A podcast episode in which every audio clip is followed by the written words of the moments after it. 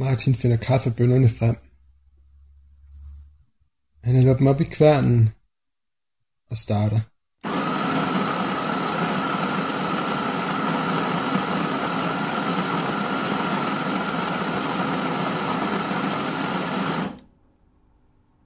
Det larmer rigtig meget, men det er det værd for at få en god, stærk, sort kop kaffe, helt frisk mættet.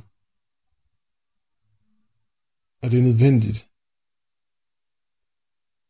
Martin er ikke sikker på, hvad der, er, der foregår. Men han føler sig trods alt fortrøstningsfuld nu. Nu hvor han ved, at der måske er en grund til, at han har set syner. Bønderne er kvandet færdig. Han hælder dem over i maskinen, og sætter vandet i gang. Han finder sin telefon frem og prøver at google sig frem til, hvad det er, hans syner de kan betyde, mens kaffen løber igennem. Det er svært at google sådan noget løst noget. I starten der var Martin overbevist om, at de her syner de skyldes noget overnaturligt. Det var det, han frygtede. Men nu, nu er han i tvivl. Og han håber, at det er en sygdom. Det må være det, der er grunden. Men det er svært at finde frem til, når man ikke ved, hvad man skal søge præcist efter. Og lige meget hvad man søger på, er det jo en milliard resultater af forskellige ting. Det eneste, der gik igen på alle de sider, Martin trykker sig ind på, det var reklamer for bedstemødre, der havde forarvet lægeindustrien med en ungdomskur, eller piller, der kunne hjælpe folk med at tabe 20 kilo på ingen tid. Men det var ikke det, Martin var på udkig efter overhovedet. Martin beslutter sig til sidst for, at måske er det trods alt bedst at bestille tid ved lægen. Han hader at tage op til lægen. Efter de mange, mange besøg, han har haft der gennem tiden, så er det aldrig bare et kort visit. Og selvom man kun kan bestille tid til en enkelt diagnose, så kommer det altid til at tage alt for lang tid, og der er så mange ting, der bliver ribbet op i. Specielt oven på mødet med Martins mor. Det er ikke det, han har lyst til, men det er det, han er nødt til. Mens Martin står og ved at hælde kaffen over i sin kop, banker det ved døren. Ikke øh, de hårde slag på døren, som han nogle gange havde hørt om natten. Det bankede helt almindeligt på døren. Martin prøvede at kigge ud af vinduet, om han kunne se, hvem det kunne være. Der holdt en bil, men det var ikke en Martin kendte. En sølvgrå Audi. Sådan en rigtig øh, typisk familiebil. Sedan. Med det samme Martin får åbnet døren, så meget han kan skimte et ansigt på den anden side, kan han genkende det. Det er hans stedfar. Selvom årene helt sikkert har sat sine spor på ham, så er ansigtet ikke til at tage fejl af. De mørke render under øjnene. Det mørke hår, der er ved at blive gråt. Den markerede næse og det skæve smil. Det løber koldt ned ad ryggen på Martin. Han når også kun lige at få skubbet døren lidt op, inden Stefan sparker døren helt ind. Martin ryger tilbage, fuldstændig overrumplet. Hans stedfar begynder at råbe af ham, mens han laver fakta. Peger på ham.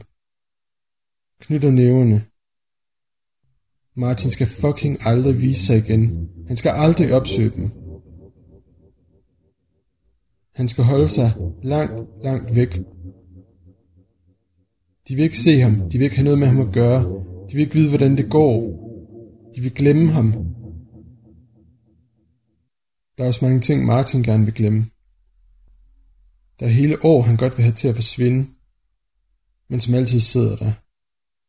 Stedet knyttede næver begynder at slå. De rammer Martin. De rammer ham i maven. Hårdt. Han mister al luft. Næverne hamrer mod Martins krop igen og igen. Det er en lammende smerte, og Martin kan ikke bryde sig fri. Han kan ikke gøre modstand. Nu mærker han, hvordan nævne tager fat i ham. Slæber ham ud i køkkenet. Smider ham hen over et bord. Martin har prøvet det her før. Han vil ikke. Ikke igen. Han er stadig lammet. I chok. I smerte. Og han kan mærke, at hans bukser bliver trukket ned. Næverne åbner sig til håndflader, der berører ham. Tager på ham. Han kan mærke den ubehagelige varme. Og alle de forfærdelige minder, de vælter tilbage i ham. Han vil ikke det her. Han tænker igen og igen, der må nu være. Men han kan ikke få et ord over sine læber. Martin kan høre, hvordan han stedfar tager bukserne af. Han hører bæltet, der bliver åbnet. Den stille klinglyd, der ikke er til at tage fejl af. Han hører bukserne, der falder til jorden. De bliver ikke taget af. De får lov at ligge der hvilende mod gulvet. Martin mærker nu det, han har været forskånet for at tænke på i flere år. En ting er smerten. Hvordan det går ondt på hans krop. Men når han nu bliver mindet om det, han ikke, han ikke længere vil huske. Det han ikke længere vil kendes ved.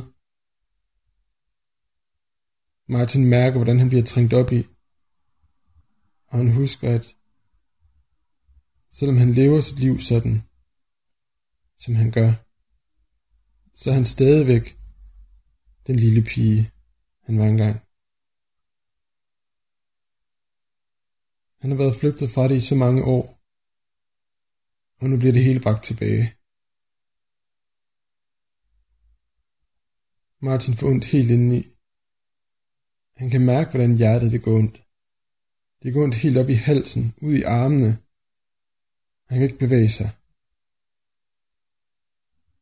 Duften af kaffe blander sig med duften af sved, og tårne falder fra Martins øjne. Martin lukker dem. Venter på, at det hele er slut. Venter på, at han igen kan få lov at glemme. Han igen kan få lov at leve bare lidt i den verden, han vil. Da Martin åbner øjnene igen, så ser han manden. Han ser ham igen, og han er ikke svimmel, ligesom han var på biblioteket. Han ser manden tydeligt, stå over i skyggen, over i hjørnet, på den anden side af bordet. Manden bevæger sig ud af skyggen. Martin vil ikke kigge på ham. Han vil ikke møde øjnene. Manden bevæger sig helt tæt på Martin. Læner sig fremover, og Martin kan mærke hans åndedræt. En kold brise, der køler Martins ansigt. Og så kan Martin høre det. En viskende stemme, der siger, gør det, gør det, gør det, gør det, gør det, gør det. Slip det fri. Det starter en susen for Martins øre. Det bliver højere og højere. Manden siger de samme ord igen og igen. Det giver ekko helt ind i hovedet, sammen med den høje susen. Martin mærker, hvordan hjertet ikke længere smerter, men hvordan det pumper, hvordan det hamrer i brystet på ham, hvordan halsen knytter sig helt sammen, og armene bliver stærke. Han er ikke længere lammet. Med en bevægelse vrider Martin sig fri, vender sig om og får krasset stedfaren i hovedet. Han bliver ved, krasser, river, flår, neglen ned i huden. Kører dem hen over stedfarens ansigt, hen over øjnene, ned i øjnene, blev ved med at krasse dybere og dybere. Det er ikke nok. Han begynder at bide i ham. Bide hans kinder, bide i hans hals. Han begynder at slå på ham. Hårde, hårde, med al den kraft han har. Han bider sig fast i halsen på ham, vrider med munden, mens han slår ham i siden. Stefan skriger højlydt, men det stopper lige pludselig, da Martin knytter næven og slår ham hårdt på tændingen. Stefan falder om. Han ligger næsten lammet, ved arm op til hovedet og kan ikke helt forstå, hvad der er sket. Martin kunne flygte nu. Han kunne ringe efter hjælp. Han kunne gøre så meget. Men han ved, hvad han vil. Han ved lige præcis, hvad han vil.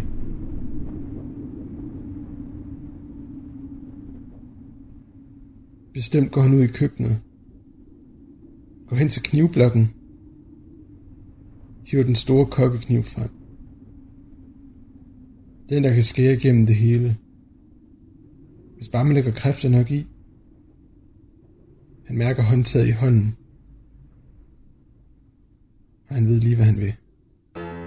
Martin går til en stedfar, der stadig ligger lammet. Han vender ham rundt. Skubber og hiver i ham, indtil han ligger ligesom han vil have ham. Han ligger og hviler på hovedet, men med hans ende hævet over gulvet, så den stritter. Op i vejret, ligesom Martin så mange gange har prøvet. Martin kigger på den behårede røv. Han tager kokkekniven, og så fører han den ind. Først lidt forsigtigt, men det går så nemt. Der er ingen modstand. Den går fint ind. Martin presser længere og længere ind. Og til sidst er det kun håndtaget, der stikker ud.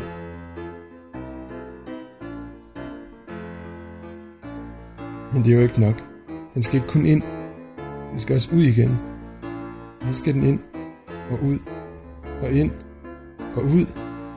Hurtigere og hurtigere. Og så måske langsommere. Men så hurtigere igen. Rigtig hurtigt, før det hele er overstået.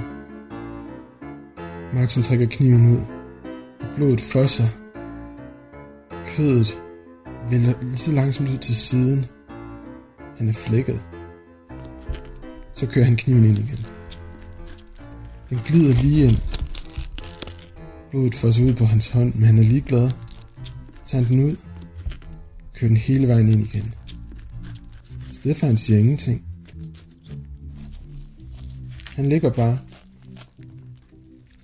Martin kører til sidst kniven helt ind. Og selvom han godt ved, at man ikke plejer at slutte med at lade den sidde helt inde, så lader han den sidde. Han går over til køkkenbordet. Der står hans kop med frisk kaffe. Der dufter ikke længere af kaffe og sved. Martin dufter kun kaffen. Og så tager han en tår.